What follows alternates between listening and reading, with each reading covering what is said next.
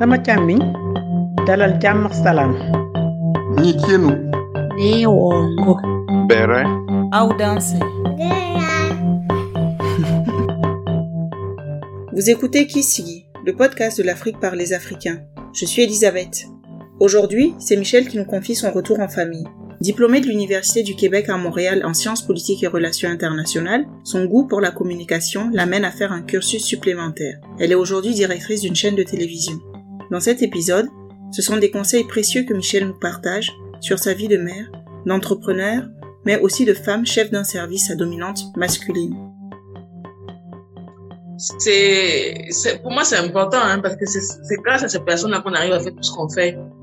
Non, on ne pourrait même pas faire la moitié de ce qu'on fait. Parce qu'on ne se rend pas compte, on se dit que l'Afrique c'est facile parce qu'on a ces aides-là. Mais sinon, l'Occident est tout aussi facile parce que les choses sont faites en sorte que, par exemple, les enfants mangent en cantine à midi, ils ne rentrent pas, tu les déposes le matin, tu les récupères que le soir.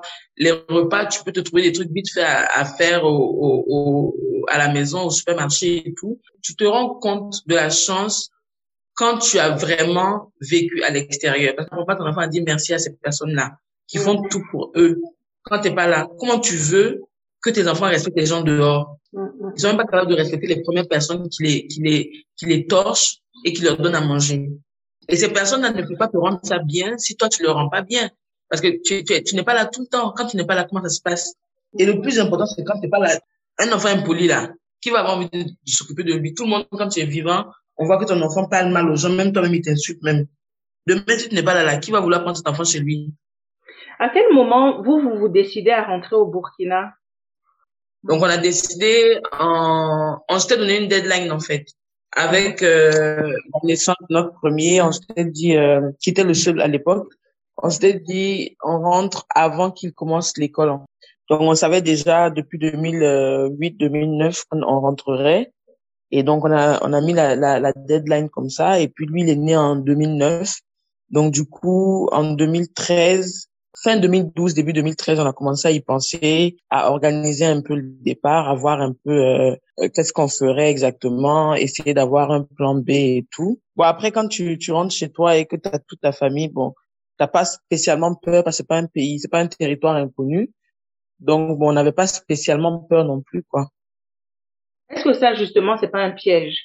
Le fait qu'on a l'impression que quand on revient chez nous 10, 20, 30 ans après, on a l'impression qu'on est en territoire conquis et qu'on connaît déjà comment ça fonctionne. Non, je pense pas. En fait, nous, savoir comment ça fonctionne, ce serait trop dire parce que partir plus ou moins adolescent pour les études et revenir en vacances et ensuite revenir marié et en famille, on est conscient que c'est pas les mêmes réalités parce que on n'a jamais vraiment vécu une vie d'adulte au Burkina.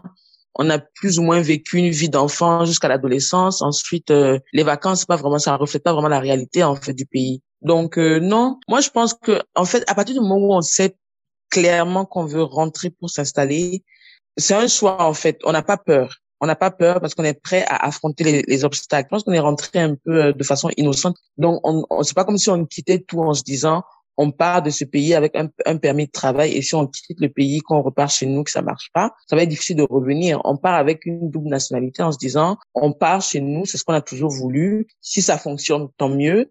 Si ça fonctionne pas, ben, on a un autre endroit où on peut revenir sans crainte. Les premiers moments au Burkina, comment ça se passe quand vous rentrez? On décide en fait de rentrer pendant la période des vacances, qui tombe sur ma période de congé à moi et la période de congé scolaire en fait de mon fils. Et donc Salif nous accompagne en fait pour nous installer plus ou moins. Avec le recul, c'est la grosse erreur qu'on a faite en fait. Moi j'ai envie de dire c'est de rentrer avec lui, vu qu'on rentrait souvent avec lui en vacances, de rentrer avec lui pendant la période des vacances et de ne pas lui expliquer qu'on rentrait pour rester, en fait. Donc, nous, en tant qu'adultes, on fait les cartons, on fait le déménagement, mais lui, dans sa tête d'enfant, il s'imaginait pas que c'était pas pour revenir, en fait, à Montréal. Donc, on rentre, on est en mode petite vacances parce qu'on est rentré au mois de juillet, en fait. Donc, on a eu tout le mois d'août, la rentrée arrive en septembre, on l'amène, son père et moi tous les matins, on va le chercher tous les midis, on le ramène ensemble tous les soirs. On avait commencé une belle petite routine pendant une semaine avant que lui rentre. Il est resté une semaine, jusqu'à une semaine après la rentrée du petit. Et après, arrive le moment de dire au revoir à son père. Et lui, il comprend pas. Donc, à l'aéroport, la séparation était très difficile parce que lui, il voulait reprendre l'avion, il voulait repartir. Dans sa tête, il était arrivé à la fin, il avait fait tout ce qu'il devait faire à Ouaga, il avait vu tout le monde et il comprenait pas pourquoi son père devait reprendre l'avion et lui, il pouvait pas partir. Et même jusque-là, on lui a pas expliqué, on a juste dit « Papa, reviens, maman est là avec toi et tout, t'inquiète pas ». Et donc, tous les jours, moi, je l'amenais à l'école après. Mais il pleurait. Quand son père et moi l'amenaient, il pleurait pas. Il était plus ou moins bien. Mais quand j'ai commencé à faire cette routine-là toute seule, c'était des pleurs, des cris. Il voulait pas aller à l'école. Il n'avait pas envie de monter dans la voiture pour aller à l'école et tout. C'était le calvaire tous les matins et tout le temps pour faire la route de l'école. Et il a fallu que sa maîtresse, en fait, attire mon attention parce que pour elle, de me voir venir seule avec un enfant qui pleure, alors qu'on venait, pendant la première semaine, on venait en couple avec un enfant qui était heureux. En fait, elle m'a convoqué, en fait, si tu veux, à l'école. Elle a demandé à me rencontrer et tout. Je suis allée, elle m'a dit, je voudrais pas être indiscrète et tout, mais je voudrais savoir s'il y a eu des changements dans vos vies et tout. Je dis, non, pas particulièrement. En fait, moi, jusque là, je réalisais pas, en fait. Et donc là, elle me dit, parce que votre fils, il pleure tout le temps. Pourtant, il avait bien commencé la première semaine. Il avait l'air d'être heureux. Et là, il n'est pas bien. Et bon, sans être indiscrète, je vois que vous venez toute seule alors que vous veniez en famille, vous venez avec le père et tout. Donc, est-ce qu'il y a une séparation? Je dis non, il n'y a pas de séparation. C'est juste que son père est reparti à Montréal parce qu'on s'installe là. Mais son père n'est pas encore installé avec nous. Il est reparti pour revenir. Elle me dit, mais est-ce que vous lui avez expliqué? Parce que, et là, elle me sort le cahier de Kylian, elle me montre les dessins. Quand on lui demandait de faire des dessins, on lui demandait de parler de ses amis, de sa maîtresse. Il parlait que de ceux qui étaient à Montréal, en fait. Il n'avait pas intégré les nouvelles personnes qu'il rencontrait à l'école. Et donc, elle me disait à la récré, il préférait rester dans la classe ou s'asseoir seul quand on l'obligeait à sortir dans la cour que d'aller jouer avec les autres, en fait. Et qu'elle avait l'impression qu'il, soit il n'était pas prêt à s'adapter, où il avait l'impression d'être sur le départ, donc il n'avait pas forcément envie de s'investir. Donc, c'est là que j'ai commencé à réaliser, en fait, que oui, peut-être qu'on aurait dû lui en parler, on aurait dû lui expliquer, parce que lui, il est peut-être petit, mais c'est aussi un être humain, quoi, qui réfléchit dans sa tête et qui, justement, son monde tourne autour de sa famille. Et là, il manque un membre de sa famille. Et puis, son petit monde d'enfant, ses amis, ses habitudes de Montréal avaient changé. Et peut-être c'était quelque chose de difficile pour lui. Nous, on était préparés parce qu'on ne s'est pas levé du jour au lendemain pour rentrer. Et oui, donc là, on a commencé à discuter avec son père, faire des vidéocalls pour qu'il lui parle, pour qu'on lui explique qu'on est là pour rester, son père va rentrer. En tout cas, on l'a mis un peu dans le contexte.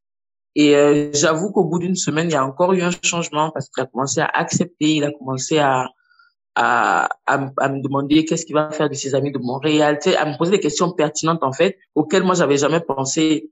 Du genre, est-ce que je peux appeler tel ami pour lui parler? Est-ce que je peux dire à tel ami que je reviens pas parce que je suis avec mes grands-parents et j'ai une nouvelle école?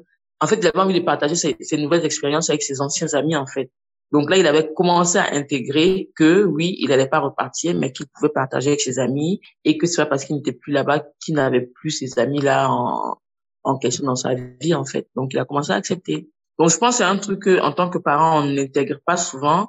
Mais quand il y a des enfants, il faut partager cette expérience-là avec eux. Il faut les intégrer à notre retour, en fait. Leur permettre d'avoir l'impression de choisir ou d'avoir au moins le choix. Ils sont obligés de nous suivre, hein, c'est sûr, mais de prendre la température, en fait, de savoir s'ils sont prêts pour ça. Et au cas où ils sont pas prêts, trouver des astuces pour les préparer. C'est-à-dire, par exemple, leur demander, aller dans un magasin avec eux, leur dire, OK, ben, tu vois, on va rentrer, on va s'installer dans un nouveau pays, il y a telle personne que tu connais, est-ce que tu as envie d'apporter un cadeau pour telle personne, est-ce que tu as envie d'acheter, je sais pas moi, une nouvelle peluche pour ta chambre, est-ce que tu as envie d'avoir un personnage que tu aimes dans la nouvelle chambre qu'on va te faire et tout.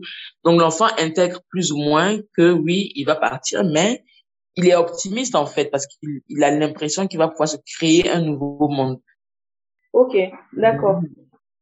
Et toi, professionnellement, comment ça se passe? Quand tu reviens, tu trouves tout de suite du travail? Ben moi, quand je rentre tout de suite, je cherche pas forcément du travail parce que je suis un peu en mode exploratrice, en fait, j'ai envie de dire. Donc, je rentre avec mon premier objectif pour moi, c'était déjà, on rentre avec quelques économies. Mon premier objectif pour moi, c'était qu'on s'installe, que le petit soit bien et ensuite commencer à chercher quelque chose qui me conviennent vraiment, en fait, sans forcément me dire que ça pouvait être compliqué.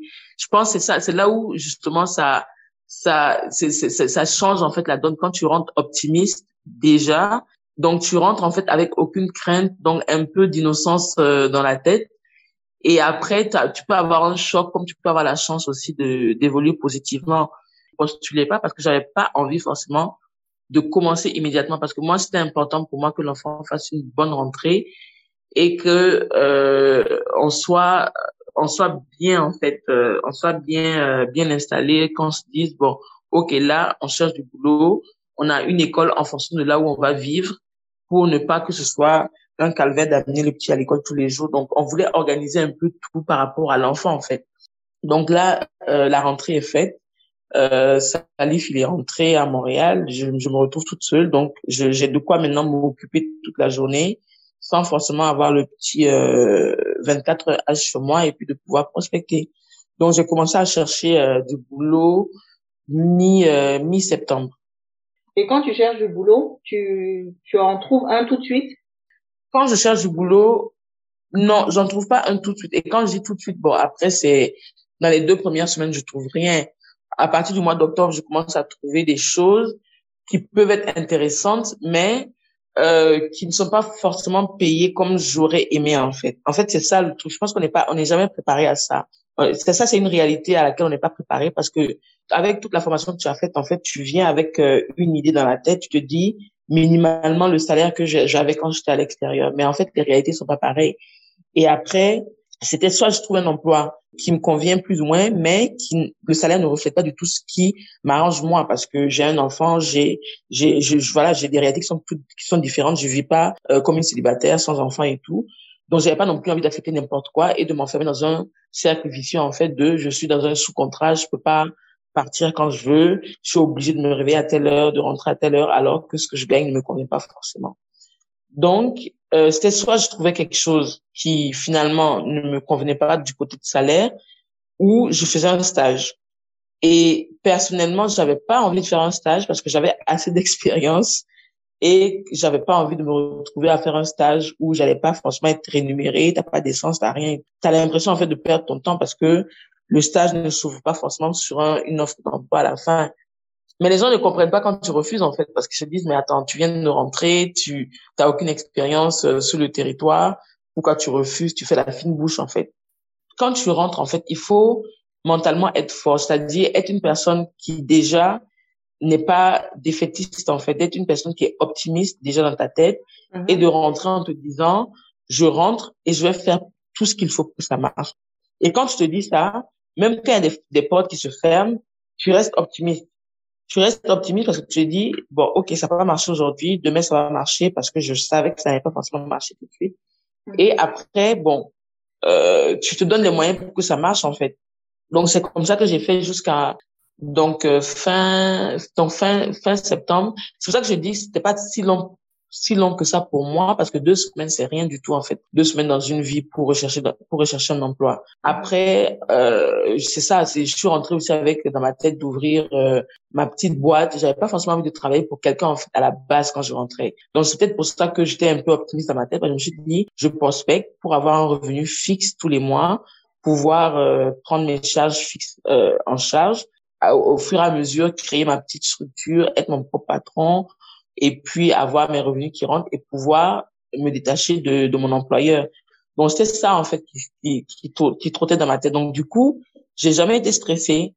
Mais donc du coup quand je trouvais pas d'emploi, bien sûr, j'ai essayé de voir un peu aussi quand j'ai vu que je n'y arrivais pas toute seule, j'ai essayé de voir avec ma famille et tout si je pouvais avoir un peu d'aide pour trouver quelque chose rapidement. au moins pour faire un peu d'argent, parce que j'avais jamais eu l'habitude, en fait, si tu veux, de rester là, ne rien faire. Pas forcément côté salaire, mais rester là et puis ruminer. En fait, j'avais peur de commencer à broyer du noir et puis me dire, ah, mais je fais rien, je suis pas occupée. Parce que je pense que moi, je suis un peu hyperactive. Donc, du coup, j'avais un peu peur de ça. Donc, chacun mettait un peu la main à la pâte pour essayer de me trouver quelque chose. Et moi, à côté, je me suis dit, bon, je vais essayer de trouver des opportunités aussi pour créer ma structure, parce que là, je fais rien. Donc, c'est peut-être le moment de trouver quelque chose à faire, de créer quelque chose. Et puis, si ça marche, tant mieux. Si ça marche pas, ben, je peux toujours me rabattre sur un employeur, ou je peux toujours jouer sur les deux tableaux. Et puis, bon, c'est pas plus mal non plus. Donc, j'ai commencé à prospecter un peu pour créer une boîte de communication et d'événementiel. Ma formation à la base, c'est relations internationales, Sciences Po en fait. J'ai fait Sciences Po, relations internationales et communication. Donc, mais j'ai toujours été passionnée par la communication en fait. Donc, si tu veux, quand j'ai fait l'option communication, quand je l'ai faite avec les relations internationales, ça m'a beaucoup plu. Donc, quand j'ai fini mon programme, j'ai fait un certificat supplémentaire en communication pure. En me disant, j'ajoute une corde à mon arc et puis après, c'est quelque chose que je peux exploiter aussi. Donc, j'avais envie d'exploiter ce côté-là, tout ce qui était publicité, tout ce qui était audiovisuel et tout. J'avais envie d'explorer un peu. Et je trouvais que c'était quelque chose qui marchait, qui cadrait un peu avec ma personnalité, parce que moi, j'ai pas forcément peur d'aller vers les gens. Je suis timide de prime abord, mais je suis quand même quelqu'un qui aime bien, qui a la facilité d'avoir j'ai un contact facile avec les gens. Donc, je voulais pas, en fait, si tu veux, même si je travaillais pour quelqu'un, être enfermé dans un bureau, 24 heures H. Je suis le genre de personne, j'ai envie de voir du monde, j'ai envie de parler, j'ai envie de vendre des produits, j'ai envie de créer des relations, j'ai envie de voir de nouvelles choses et tout. Donc, je me suis dit, bon, je commence. Si ça marche, tant mieux. Je peux prendre des gens qui vont continuer pour moi et moi, je fais autre chose. Sinon, on verra. Donc, franchement, sur ce plan-là, je pense que j'ai eu une famille, que ce soit de mon côté, c'est-à-dire de ma famille à moi, ou du côté de ma belle famille aussi. Et j'ai eu des gens, en fait, qui étaient positifs dans leur tête, en fait, qui n'ont à aucun moment essayé de créer un obstacle, en fait, ou de me dire, oui, mais tu es une petite rêveuse, il faut être réaliste, il faut faire ci, il faut faire ça. Les gens m'ont toujours accompagnée. Et ça, franchement, j'ai envie de dire merci, parce que c'est aussi quelque chose de rentrer, de pas avoir la pression familiale, en fait, t'aller faire des études, tu dois te cadrer dans un moule, tu dois faire ci, tu dois faire ça, à cause des autres. Alors, j'ai créé une structure, mais c'est moi qui faisais tout, hein. J'ai créé tous les statuts. Les statuts sont sortis, fin novembre, début octobre. Je pourrais plus te dire la date exacte, mais je me rappelle très bien que fin octobre, je pense. J'étais seule, hein. J'étais au four et au moulin. Donc, c'est une structure de communication et d'événementiel. Donc, on faisait tout ce qui était communication par objet, communication. Vraiment, je me suis pas limitée, quoi, de tout ce qui était petit jusqu'aux plus grandes choses. J'étais prête à le faire. Donc, dès que les statuts sont sortis, que la publication est apparue dans le journal, j'ai commencé à imprimer mes cartes de visite, j'ai commencé à faire le tour. Je me suis fait une liste, en fait, d'entreprises, de structures qui pourraient éventuellement avoir besoin de mes services. Et j'ai commencé à me balader, hein. Je sortais le matin, je rentrais complètement crevée le soir, et les jours, je pouvais même pas aller chercher mon fils à l'école, je demandais qu'on allait me le prendre et tout, parce que je voulais vraiment rencontrer tout le monde. J'avais envie de me faire connaître, en fait. Et comme c'était le début, que j'avais pas encore de réalisation, ben il fallait que je démarche, que j'arrive à convaincre les gens, parce que la communication, ça marche vraiment par affinité, par expérience, en fait. Les gens reviennent vers toi quand tu as déjà prouvé que tu pouvais faire du bon boulot. Donc, moi, il fallait que je prouve, alors que j'avais pas encore commencé. Donc, ce que j'ai fait, je me rappelle, j'ai misé sur mes cartes je pense que j'ai encore, j'ai même gardé le même motif que ma carte de visite. J'ai misé sur ma carte de visite. En fait, j'ai fait quelque chose qui était vraiment différent, parce que moi, j'adore les couleurs vives. Et donc, dès que je donnais ma carte, les gens me disaient, mais vous avez fait la carte ici? Où est-ce que vous l'avez faite et tout? Je dis, mais je l'ai faite moi-même. Donc, si vous voulez la même carte, passer par moi. Et les gens rigolaient tout le temps parce qu'ils trouvaient que c'était trop drôle que je leur dise ça comme ça, tu vois. Et donc, du coup, il y en a quelques-uns qui ont cru en moi, qui ont osé. Et je pense, ce sont toujours mes clients fidèles, hein, ce sont les mêmes. Et tu vois, les premiers sont toujours, j'ai envie de dire les derniers, mais bon, dans le bon sens. Les premiers sont toujours ceux qui te restent fidèles, en fait, parce que ils sont pas de passage. Ils ont essayé, ils ont aimé et ils sont restés. Et tous les clients que je me suis fait après certaines personnes sont ceux que j'ai eu par du bouche à oreille, en fait, parce que justement, ceux avec qui j'ai traité ont été convaincus, ils ont été satisfaits, donc ils ont parlé de moi autour. Parce qu'il y a toujours ceux qui sont prêts à payer pour avoir de la qualité et ceux qui veulent de la qualité sans payer, en fait. Donc, ils viennent vers toi parce qu'ils veulent quelque chose de bien. Et après, dès que tu donnes le prix, ah, mais c'est cher, on m'avait pas dit ça et tout. Oui, mais si tu veux pas que ce soit cher, ben, en fait, je peux te faire une autre qualité, mais est-ce que tu es prêt pour ça, en fait? Donc, voilà. Donc, j'ai commencé comme ça. Pas pris d'employé, j'ai pris personne jusqu'à ce que je sois enceinte de mon deuxième, en fait. Et là, j'étais vraiment malade. Je pouvais plus prospecter toute seule, donc j'ai pris quelqu'un qui prospectait pour moi, qui allait, j'arrangeais les rendez-vous, qui allait à ma place et tout. Mais très vite, je me suis rendu compte que elle défendait pas mes produits comme moi je le faisais, en fait. Donc je j'avais pas le choix, j'ai dû accepter pendant le temps où j'étais pas capable de le faire. Mais dès que j'ai pu reprendre l'activité, je l'ai libérée, j'ai repris l'activité moi-même. En fait, quand tu es trop perfectionniste, tu as envie de tout faire toi-même et tu peux pas. Moi, ma chance, c'est que j'étais une petite entreprise.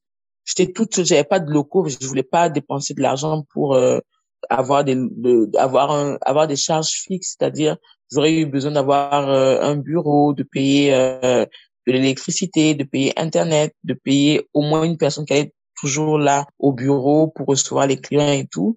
Non, je me suis dit ça, c'est de l'argent que je peux garder pour moi-même. Et je vais vers les clients. Donc quand je prospectais, j'allais vers eux. Et quand il y avait des rencontres, quand les gens me proposaient de passer dans mon bureau, je dis non, moi je suis disponible. Je serai dans votre zone à partir de telle heure, donc je pourrais venir à telle heure. Tu vois, je jouais un peu sur les mots.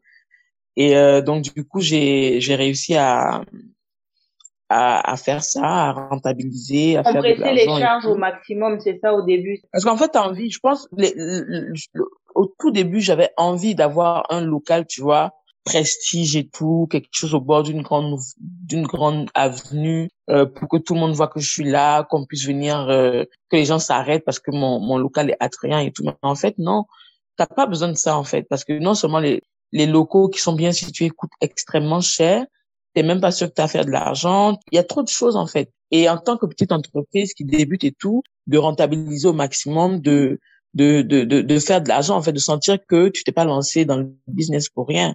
Il y a des choses qui peuvent te permettre de pas avoir de local, de pas avoir de bureau. Il y en a d'autres qui peuvent pas te le permettre et tout, mais l'activité que j'ai choisie pouvait me le permettre, donc je vois pas pourquoi j'allais pas en profiter. Au bout de combien de temps ça a été rentable? Combien de temps ça a duré? Parce qu'aujourd'hui, tu n'es plus à ton compte, tu as décidé d'être salarié. Tu as décidé, je ne sais pas, mais en tout cas, tu n'es plus à temps plein entrepreneur. Je sais pas si tu continues de jongler les deux d'ailleurs. Ben, je jongle, mais beaucoup moins. En fait, l'activité continue. Ça continue, mais je ne m'y consacre plus à 100%. Pourquoi? Parce que, en fait, ça a très bien marché les premières années, hein, parce que les statuts sont sortis fin octobre, début novembre. Et novembre, décembre, janvier jusqu'à février, c'est la période, en fait, de tout ce qui est communication d'entreprise. Donc, tous ceux qui ont des entreprises, qui veulent faire des calendriers, qui veulent faire des gadgets publicitaires, qui veulent offrir des cadeaux à leurs fidèles clients, qui veulent faire des arbres de Noël et tout pour leurs employés dans leur structure, c'est la période de décembre, en fait. Donc, franchement, ça n'a pas été du tout calculé, mais ça a été bénéfique pour moi de créer ma structure à cette période-là, parce que à chaque fois que je démarchais, que j'arrivais à convaincre un client avec les idées que j'avais, il me disait, bon, OK, c'est la période, faites-nous tant de gadgets publicitaires, faites-nous ci, faites-nous une promotion pour ça, parce que on a besoin de ça. Les premiers ne m'ont pas confié toute leur communication d'un coup. Quand je vais les voir, même s'ils ont besoin, par exemple, d'une communication sur 1000 ou 2000 exemplaires, par exemple, ils vont me dire, bon, on a l'habitude de travailler avec une autre structure, vous, c'est nouveau, on veut découvrir, on veut voir de quoi vous êtes capable et tout, vous avez l'air d'avoir de belles idées, mais on vous confie pas les 2000 exemplaires, on vous demande de faire 500 par exemple. Tu vois?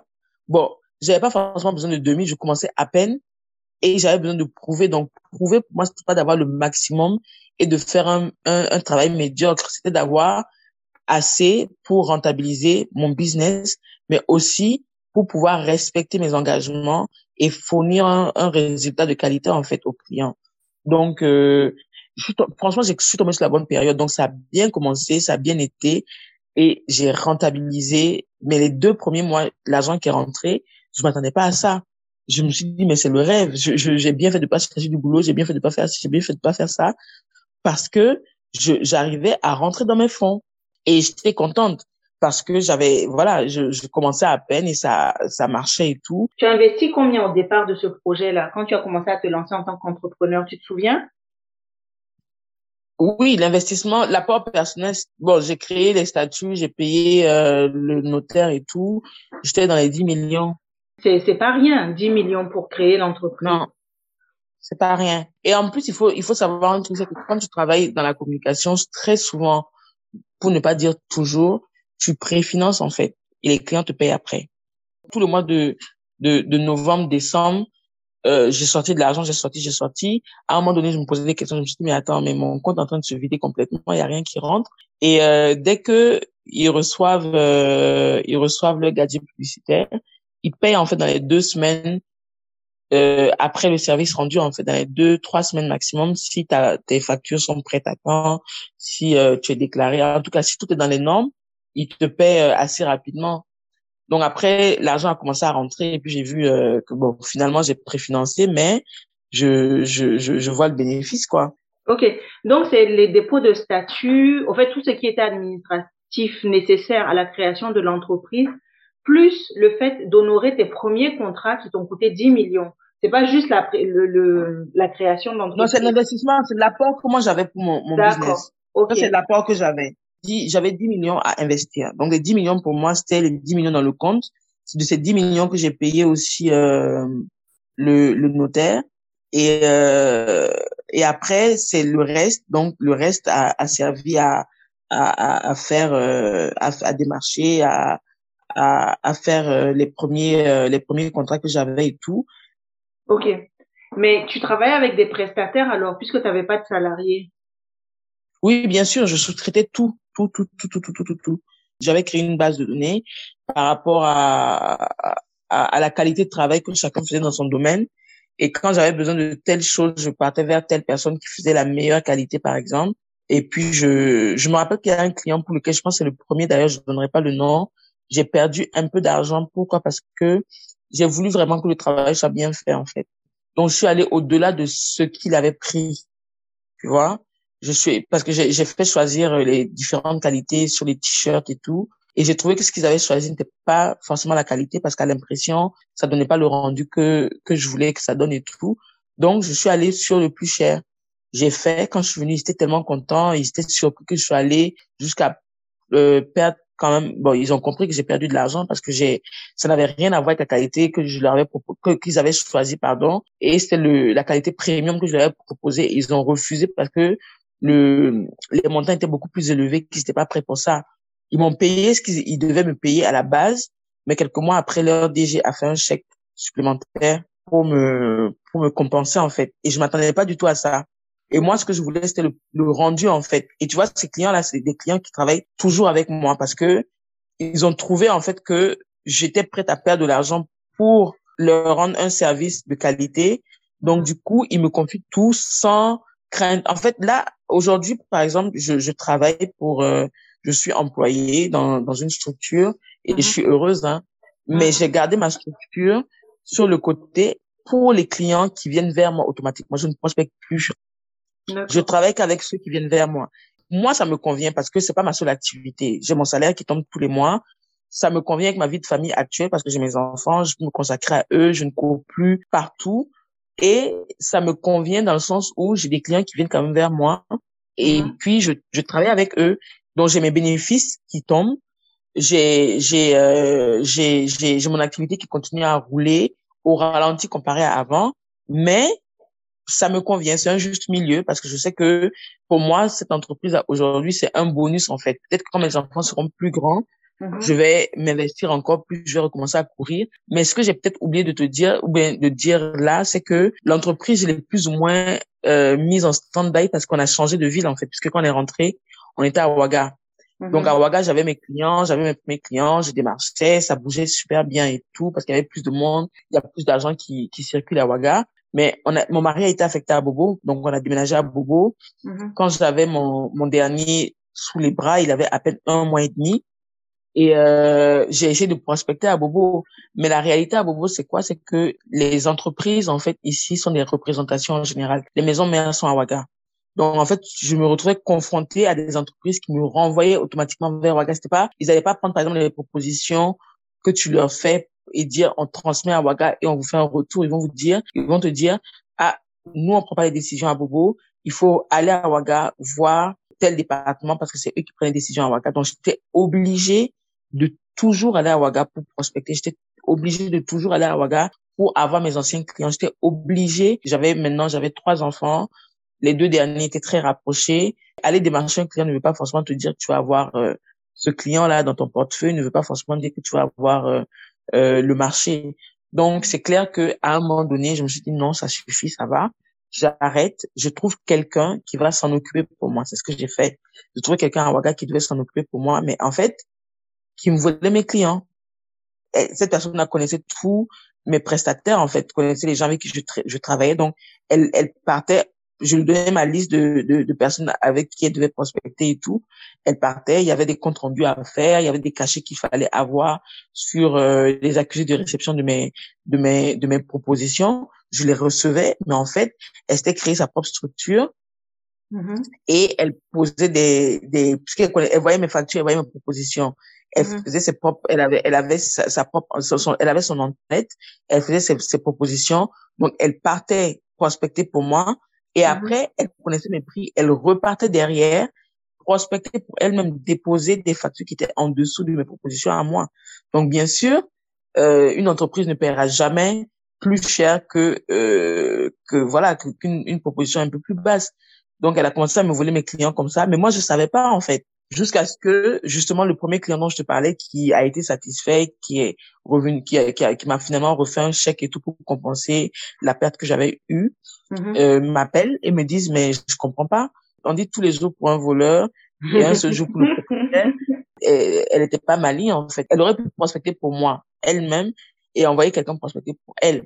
Le fait d'aller elle-même à chaque fois, et pour moi et pour elle, ben elle est tombée malheureusement sur ce gars-là avec qui j'avais une relation amicale, en fait. Et là j'étais choquée, en fait, je suis tombée des nues. En fait, j'ai jamais eu d'appréhension négative quand je rentrais, j'ai jamais eu de mauvaise expérience, tu vois, j'ai jamais été j'étais toujours optimiste, je voyais le bien partout, je voyais le truc. Là, c'était ma première mauvaise expérience, en fait. Je suis tombée tellement des nues. Je me suis dit, non, c'est bon, j'ai plus envie, j'arrête tout, Et pendant ce temps, je lui payais un salaire, hein, s'il te plaît. Wow. Donc, t'as porté plainte ou pas du tout? T'as laissé ça comme ça? Non, pas du tout. Ça servait à rien. Ça servait absolument à rien. J'avais même pas envie de me battre, en fait, parce que je me suis dit, sur le coup, franchement, j'étais reconnaissante d'avoir su, en fait, qu'elle faisait ça. Tu vois, je me suis dit, j'ai une personne qui est revenue vers moi qui m'a dit et qui m'a permis d'ouvrir les yeux. Je commençais déjà à me dire, bon, écoute, t'es à Bobo, c'est pas ta ville, ton mari a une vie, il a une carrière qu'il est en train de construire, tes enfants sont en train de grandir, mon dernier est en train de bientôt commencer la crèche et tout. J'avais pas envie de rester à la maison parce que j'avais toujours été active, en fait. Et donc, j'ai dit, il faut que je me trouve du boulot, il faut que je travaille. J'étais déjà dans cette optique-là quand j'ai appris ce qu'elle faisait. Donc, ça n'a pas été compliqué pour moi. J'ai tout simplement arrêté sans donner d'explication. Je lui ai même pas dit que je savais. Et quand c'est arrivé, même pas 1 mois après, j'ai trouvé du boulot. J'étais heureuse parce que j'avais mon boulot, j'avais ma petite routine. En fait, à un moment donné, je me disais, mais il faut que j'ai un carnet d'adresses. Il faut que j'ai des contacts, il faut que je connaisse des gens. Et pour connaître des gens, il faut avoir une vie sociale. J'avais pas de vie sociale à Bobo parce que je connaissais personne, tu vois. J'avais que ma petite famille restreinte, j'avais que ma belle famille parce que mon mari est de Bobo. Donc, j'avais pas vraiment de contacts, en fait. Mais j'avais envie même le boulot, quand j'ai commencé à le chercher, c'était dans cette optique-là de commencer à avoir une vie sociale, de commencer à connaître des gens pour pouvoir me créer un nouveau carnet d'adresses et puis pouvoir commencer à avoir de nouveaux clients sur place éventuellement. Donc, l'un dans l'autre, elle m'a facilité la tâche. J'ai arrêté de payer un salaire dans le vent. J'ai prévenu tous mes clients que j'arrêtais mon activité pour l'instant, mais que s'ils avaient besoin de quelque chose, ils peuvent me contacter directement. Et puis voilà, j'ai commencé à apprécier Bobo, que je n'appréciais pas du tout, justement parce que j'avais pas d'activité, j'étais à la maison et tout. Et donc au bout de mon dernier avait 8 mois, je pense. Il avait 8 mois et quand on est arrivé à Bobo, il avait 1 mois et demi. Donc au bout de 7 mois à peu près de vie à Bobo, ben j'ai commencé à avoir une vie active et sociale. J'ai commencé à bouger, j'ai commencé à me faire des contacts et tout, un nouveau carnet d'adresses. Et puis, l'activité a commencé à reprendre, mais seulement sur Bobo.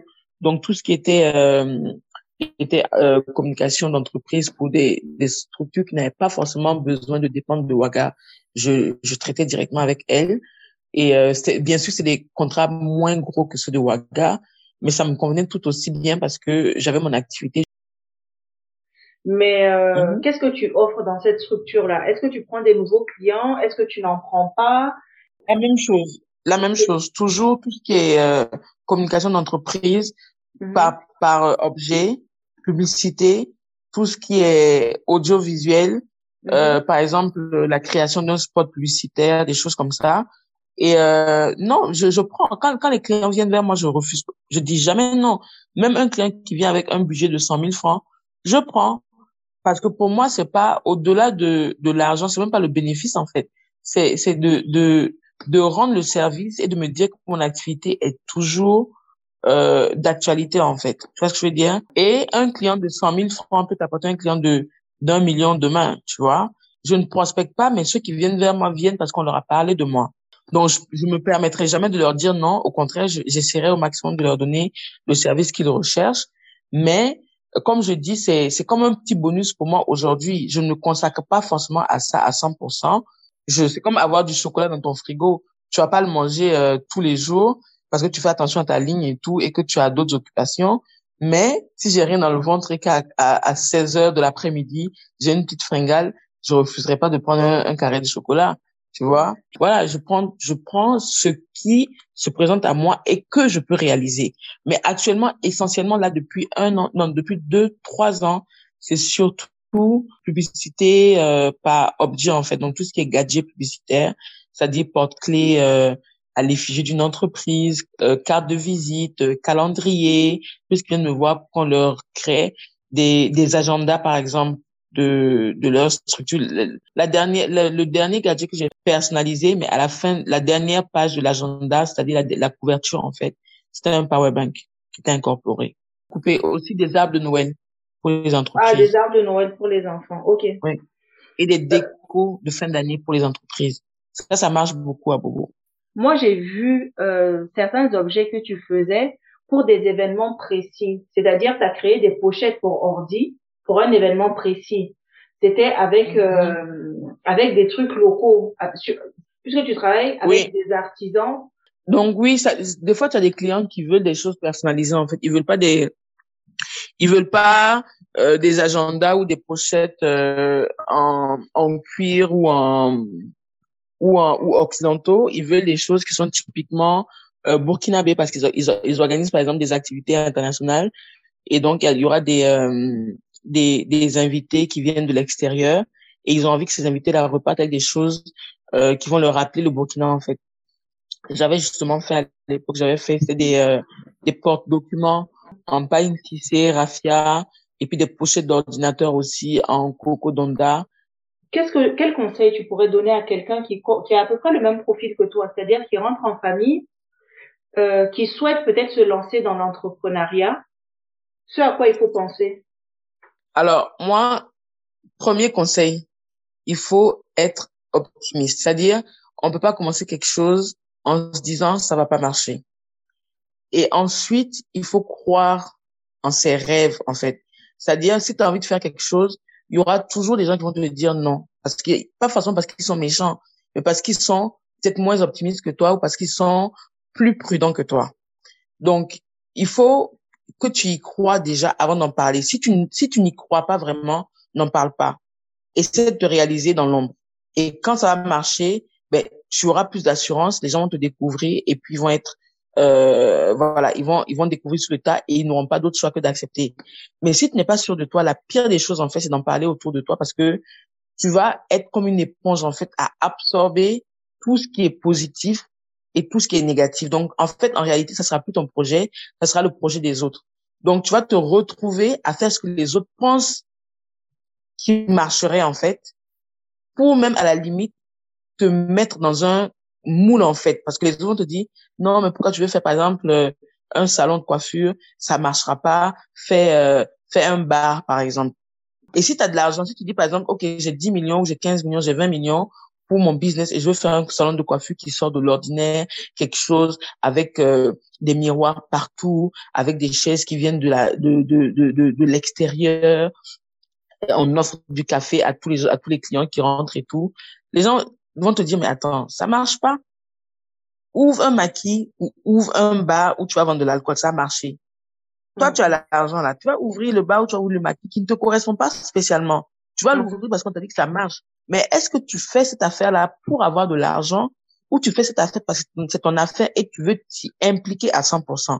Le salon de coiffure, peut-être tu veux faire le salon de coiffure parce que c'est ton domaine à toi ou parce que ça te passionne de voir des gens venir se faire beau ou belle dans ton endroit, dans ton environnement, avec un cadre qui n'existe pas au Burkina, par exemple. Et puis, on te dit de faire un maquis qui ne te correspond pas. Peut-être tu bois même pas l'alcool. Tu attends tous les jours, mais tu vas être malheureux parce qu'au final, si ça ne marche pas, ton argent est rentré dedans. C'est pas l'argent de quelqu'un d'autre qui est rentré dedans. Tu vois? Donc, il faut croire en ce qu'on veut faire. Et puis, même si ça ne marche pas, ça n'a pas marché, mais tu es allé jusqu'au bout de ce que tu voulais faire. Conseil que je donne souvent. Moi, je suis très, très optimiste, mais très, très, très prudente. C'est-à-dire, si je dois faire un truc, je préfère le commencer tout petit, en fait. Je commence tout petit et puis je grandis au fur et à mesure. Parce que si tu fais l'erreur de commencer top d'un coup, tu auras du mal à maintenir la cadence, en fait. Parce que tu commences top, il faut que ça aille en montant, en fait. Et si tu commences top et que, justement, c'est ce qui arrive souvent en Afrique, les gens font un truc qui est waouh dès le départ et puis tout le monde en parle. Et puis après, tu te rends compte que au final, c'est un truc que tu ne peux pas gérer à 100% toute seule ou tout seul. Tu auras forcément besoin de prendre des gens pour t'aider. Et ces gens-là que tu prends là, c'est pas, en fait, eux, ils sont des salariés. C'est ton argent qu'ils ont, en fait, à la fin de chaque mois. Ils viennent, ils font leur boulot, que ça marche, que ça marche pas. Ils s'en fichent. Jusqu'à ce que tu doives mettre la clé sous la porte et qu'ils se disent, ah merde, peut-être que j'ai abusé, parce que là, j'aurais plus de salaire et tout. Et même là, à la limite, ils vont aller chercher du boulot ailleurs. Mais toi, pendant ce temps, t'as perdu de l'argent, t'as perdu de l'énergie et tu n'as plus rien, t'as perdu même de l'espoir. Tu commences tout petit et en fait, il faut que chaque personne qui veut entreprendre commence tout petit et s'implique à 100% pour connaître tous les rouages de son affaire. Parce que tu commences grand, tu fais un restaurant qui est hyper grand parce que tu as l'argent pour faire et tout, alors que tu fais une autre activité, par exemple.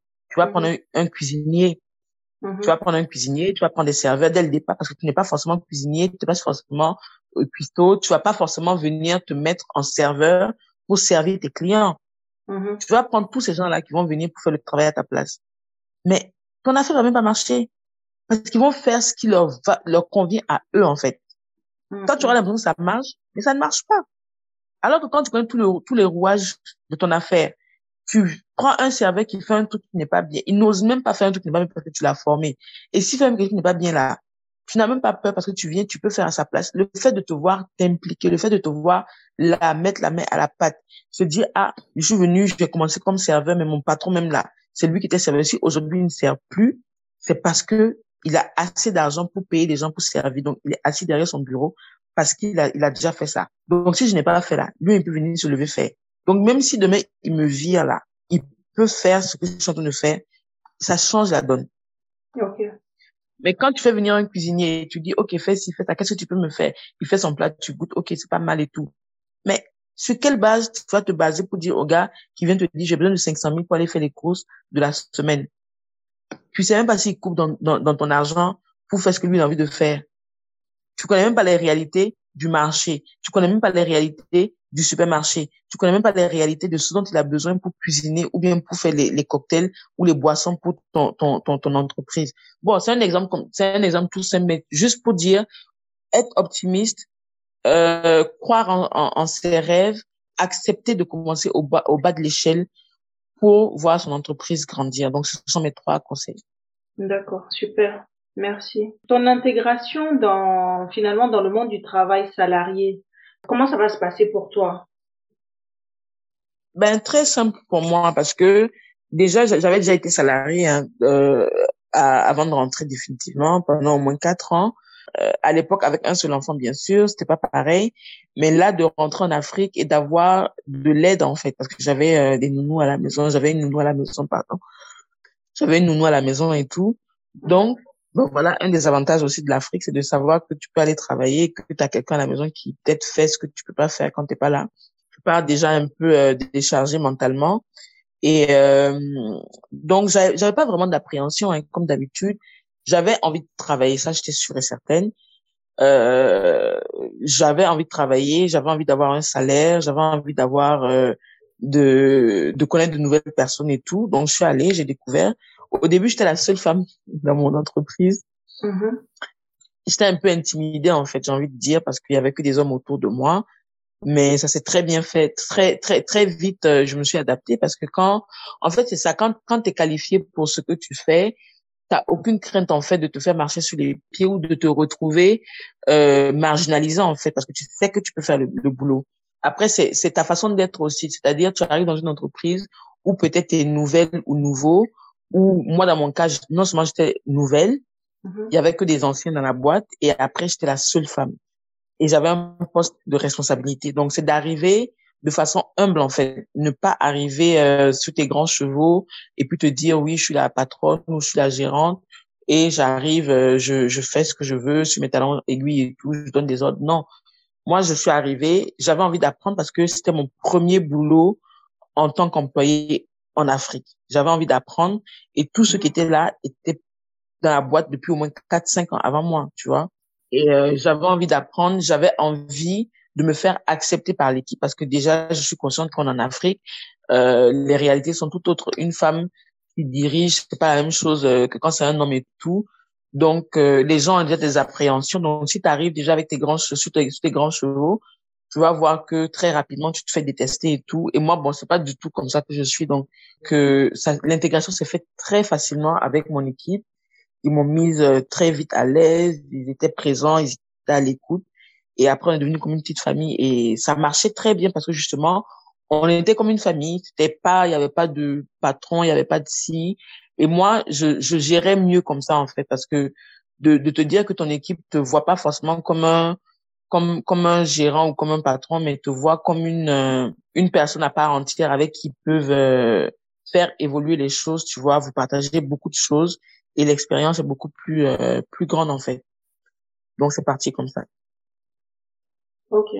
Et aujourd'hui, comment tu te sens? Comment tu te sens au Burkina d'une manière générale? Et quels sont les liens finalement avec ton pays d'adoption qui est le Canada? Alors, de façon générale, j'ai aucun regret d'être rentrée. J'ai aucun regret parce que c'est ce qu'on a toujours voulu et Dieu merci, ça s'est passé comme on voulait. Donc les expériences sont différentes. Mais moi, la seule difficulté que j'ai rencontrée, franchement, c'est comme je te racontais tout à l'heure, c'est celle qui m'a volé mes clients. Et après, les gens qui ont un esprit fermé, négatif.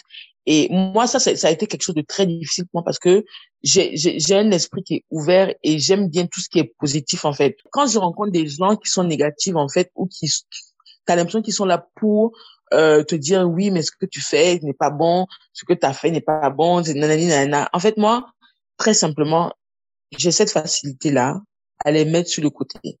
Moi, personnellement, je cours après quoi? Je cours après ce qui me rend heureuse. Et ce qui me rend heureuse aujourd'hui, c'est de pouvoir rendre mes enfants heureux, de pouvoir voir ma famille s'épanouir. Et pour l'instant, c'est ce que j'ai envie, parce que pour moi, c'est du temps de qualité pour ma famille, c'est du temps de qualité pour mes enfants. Parce que ce que je dis toujours, oui, vivons nos vies de façon à être heureux, mais faisons ce qui nous plaît. Et ce que je fais actuellement, ce que la vie me rend actuellement, me plaît. Et je me dis, la vie est courte. Il y a des gens, on a des amis qui sont décédés sans être mariés, sans avoir d'enfants, paix à leurs âmes. Je pense à quelques-uns en particulier avec qui j'étais hyper proche et tout. Et c'est des choses qui ont, qui, Après être rentré justement au Burkina, ces décès-là sont survenus après notre retour au Burkina. Et moi, personnellement, étant mère déjà, je pense que peut-être les femmes ont une philosophie différente des hommes. Étant mère, je me suis dit, mais en fait, qu'est-ce qui est plus important pour moi? C'est de laisser un souvenir à mes enfants de qualité aujourd'hui, ou de me dire, je cours derrière quelque chose et je peux sortir, prendre ma voiture pour aller au boulot, je fais un accident, je rentre pas chez moi. Qu'est-ce que mes enfants auront retenu de moi?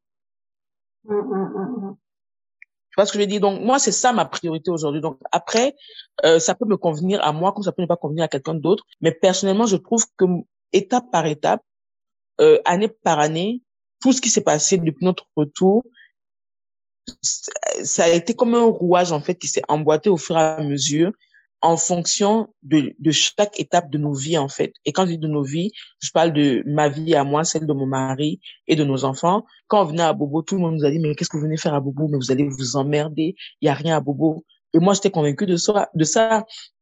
Aujourd'hui, quand les gens me parlent de Bobo, je dis, mais attends, Bobo, c'est le rêve. Hey, je cherche pas à les convaincre. Hein. On est bien comme ça. Faut pas que tout le monde te soulève. Tu vas être heureuse quand je dis ça. On est bien comme ça. Ouais. Comment tu penses changer les choses? Parce que ton envie, c'était de rentrer et de changer les choses. Aujourd'hui, si on te demande, qu'est-ce que tu changes finalement? Est-ce que tu changes quelque chose? Ça, je pense que ce sont les autres qui pourront répondre à ma place. La seule chose que je pense que j'arrive à changer, ce serait peut-être voir l'évolution dans mon quotidien par rapport à mon boulot. Je pense que c'est l'une des choses qui pourrait être un indice de changement, parce que j'ai réussi à peut-être intégrer des choses qui ne seraient peut-être pas passées parce que ma façon de voir est différente des autres, mais qui fonctionne. Avoir un poste à responsabilité, en fait, c'était important pour moi de faire en sorte que mon équipe se sente bien. Moi, ce que j'ai gardé en tête, en fait, de tous mes emplois, par exemple à Montréal, c'était que il y avait pas de boss, en fait. Il y avait un bureau où il y avait quelqu'un qui était assis et qui prenait toutes les décisions, mais il y avait pas de boss. On mangeait tous ensemble, on blaguait tous ensemble, on se faisait des repas de Noël tous ensemble.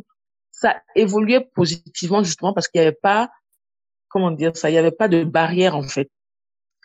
Et moi, quand j'ai commencé en tant que femme dans mon domaine, j'ai rencontré beaucoup d'obstacles quand même. Il y a plein d'endroits où j'allais et ce sont souvent des musulmans très croyants ou très pratiquants, j'ai envie de dire, qui, pour eux, la femme, en fait, sa place, c'est à la maison. Donc, j'ai eu à rencontrer des gens qui me demandent, mais vous n'êtes pas mariée, vous n'avez pas d'enfant, pourquoi votre mari vous laisse travailler? Tu vois? Et des gens qui vont me dire, ah, mais moi, je ne sers pas la main d'une femme. Est-ce que vous pouvez m'envoyer plutôt un homme à votre place? Tu vois, j'ai rencontré tout ça. Ça, c'est pas des choses que je retiens. Parce que, oui, à l'époque, ça m'a choquée, mais c'est des choses que j'ai réussi à changer aujourd'hui. Aujourd'hui, ce sont des gens qui se déplacent, qui viennent dans mon bureau. Tu vois? Parce que ils ont besoin d'un truc, ou bien il y a quelque chose qui leur convient pas par rapport à telle chose. Ils viennent prendre mon avis, ils viennent discuter avec moi et tout. Oui, ils vont pas serrer ma main parce que c'est leur religion, mais ils n'ont plus ce problème-là de venir. Moi, au début, à Bobo, quand j'allais prospecter certaines personnes, je ne m'habille pas spécialement en bazin ou en boubou, mais je me sentais obligée de porter ça et de mettre même un foulard sur ma tête avant d'aller dans certains endroits parce que j'avais envie de me fondre dans la masse, j'avais envie d'être reçue convenablement et pas être perçue comme la personne qui vient en pantalon et talons aiguilles et petite chemise et tout, tu vois. Mais aujourd'hui, je ne fais plus ça. Parce que les gens ont appris à te connaître et ils savent que tu leur donnes du respect. Exactement. Tu vois? C'est ça aussi de vivre en société, de faire en sorte que les autres aussi se sentent bien et qu'ils puissent te le rendre en se disant que ils se sentent bien, donc ils peuvent aussi faire en sorte que tu te sentes bien. Ensuite, moi, ma philosophie actuellement, depuis que je suis mère, j'arrête pas de parler du fait d'être mère parce que je pense que c'est ce qui définit beaucoup ma vie depuis quelques années, c'est de faire en sorte que mes enfants aient une belle vie. Et pour moi, que mes enfants aient une belle vie, c'est que moi, je sois une personne bien, en fait, avec la vie. Parce que mes enfants, je les mets au monde, je suis là avec eux, j'espère être là le plus loin possible avec eux. Mais demain, je peux ne pas être là. Mais qu'est-ce que j'aurais fait qui puisse faire en sorte, si je crois au karma, que le karma rende la vie facile à mes enfants, ou que les gens qui m'ont côtoyé se disent, mais ces enfants-là, on devrait s'en occuper parce que leur mère a été quelqu'un de bien, par exemple, ou c'était une personne qui faisait du bien. Donc après, tu peux pas faire du mal et t'attendre à ce que tes enfants ne paient pas pour ce mal-là, ou que les gens, oui, aujourd'hui tu fais du mal, mais tu es vivant. Je veux dire, on est conscient de ce qu'on a quand on est vivant. Mais quand on n'est pas là, c'est ça qui est le plus important. Parce que quand tu es vivant, tes enfants, tu peux les protéger toute ta vie. Même toi, tu peux te nourrir, tu peux, voilà, tu peux t'en foutre de ce que les gens pensent. Tu as des moyens de faire ci, de faire ça et tout. Mais demain, tu peux être malade, tu peux être invalide, tu peux ne plus avoir les moyens de faire ça. À quoi est-ce que tu t'attends? En fait, je sais pas, je me disperse un peu trop, mais pour moi, c'est de ne pas vivre en pensant au jour le jour. C'est de vivre en pensant à tous les jours, mais surtout au futur, parce qu'on sait ce qui se passe aujourd'hui, on ne sait pas ce qui se passe demain. Ok, super. T'as un mot de la fin? Non, le mot de la fin, croyons en nos rêves, point. Et soyons les personnes que nous voulons que les gens soient avec nous. C'est tout ce que j'ai à dire. Ces deux choses-là ne peuvent que nous apporter des choses positives dans nos vies, parce que si tu es une personne, si tu es le reflet de ce que tu voudrais que les autres soient avec toi, ben t'es comme un miroir. Tu renvoies, tu vas voir ce que tu donnes en fait. Donc tu n'auras que du positif dans ta vie. Et si tu crois en tes rêves, ben tu feras en sorte de réussir. Et il n'y a pas de raison que tu réussisses pas. Ok, super. Merci beaucoup. En tout cas moi là, j'ai gagné. J'ai fini mon épisode là et dit merci Seigneur. J'étais trop fait souffrir. Nous voici à la fin de l'épisode de Michel. Je remercie Michel pour son honnêteté et pour tous ses conseils. Beaucoup de parents qui parlent de retourner pour pouvoir donner des valeurs ou un confort de vie à leurs enfants, mais c'est les derniers en général à qui on annonce le départ et qu'on prépare finalement au départ. Il y a 2 ans, ma famille et moi-même avons déménagé, nous avons quitté la France pour l'Australie. On avait 3 enfants et il a fallu aider chaque enfant à se sentir bien dans ce nouveau pays. Les enfants ne parlaient même pas du tout la langue. Et je pense qu'on a un peu fait à l'instinct ce déménagement, les enfants n'ont pas été forcément préparés. On est arrivé dans un contexte qui était un contexte assez délicat qui est celui du Covid. Donc les enfants étaient à la maison, on a dû faire l'école à la maison, dans un environnement où on maîtrisait pas réellement les codes non plus, ni les codes scolaires, ni les codes d'environnement. On était tout seul ici, pas de famille, pas d'amis. Et j'avoue que si c'était à refaire, j'aurais mieux préparé mes enfants. Je les aurais mieux préparés parce qu'on a beaucoup vécu et on vit encore beaucoup en famille, entre nous. Mais mes enfants ont mis à peu près 1 an à se faire des amis. Et on est dans un contexte différent qui est le contexte anglophone où les gens n'invitent pas instinctivement les gens chez eux. Et tout cela, je pense que mes enfants n'ont pas été préparés. C'est pour ça que l'épisode de Michel, je pense que c'est un épisode très très important pour ceux qui comptent déménager et faire le projet du retour en famille. Parce que même si les parents sont sur place, même si la famille nous entoure, c'est pas une ambiance de vacances. C'est très très différent. Et les enfants aussi changent de milieu. Et il est important de pouvoir prendre en charge justement leurs besoins et pouvoir les écouter parce qu'au final, on est décisionnaire en tant que parents, mais ne pas considérer que juste parce qu'on a on pense avoir fait le bon choix pour eux, qu'ils l'acceptent facilement. Et un enfant qui n'arrive pas à pouvoir s'intégrer ou comme l'enfant de Michel, par exemple, qui a eu des difficultés, elle a eu la chance d'avoir une maîtresse qui a pu attirer son attention, mais ne pas hésiter non plus à aller voir des professionnels pour que l'enfant puisse parler, l'enfant puisse se confier, parce que souvent, on n'arrive pas, nous en tant que parents, à pouvoir non plus désamorcer la chose. Moi, je vois que ma première fille, j'avais pas noté quelque chose de particulier dans son comportement, mais j'avais vu qu'elle refaisait des outites à répétition, qu'elle avait de l'eczéma. Et un jour que Je l'ai prise, elle est adolescente, hein, ma fille aujourd'hui, elle a 15 ans. Quand j'ai essayé de discuter après plusieurs fois avec elle, j'ai vu qu'elle avait un sentiment de protection envers nous. Elle avait peur de nous décevoir, elle avait peur de nous inquiéter, donc elle voulait pas non plus en parler. Et elle nous a juste dit qu'elle avait quitté ses amis et que ben finalement les amis ici, elle en avait pas, elle n'arrivait pas à intégrer de groupe, déjà parce qu'il y avait la barrière de la langue et aussi parce que les autres enfants sont à l'école ensemble depuis le primaire. Donc intégrer un groupe d'amis est assez complexe. Aujourd'hui, ça va beaucoup mieux parce que on a pu inviter que ça soit ses amis à aller faire des bowling. On a essayé de la sociabiliser un peu et à lui dire que c'était à elle d'aller vers les autres aussi pour essayer de pouvoir intégrer. Mais c'est pas toujours facile et c'est pas le temps toujours qui résout ce problème-là. Donc il est important de l'avoir en tête. Donc voilà, si cet épisode vous a plu, n'hésitez pas à le partager. Vous pouvez me poser des questions ou poser des questions à Michel, on essaiera de vous répondre de notre mieux. Et moi je vous dis à la semaine prochaine.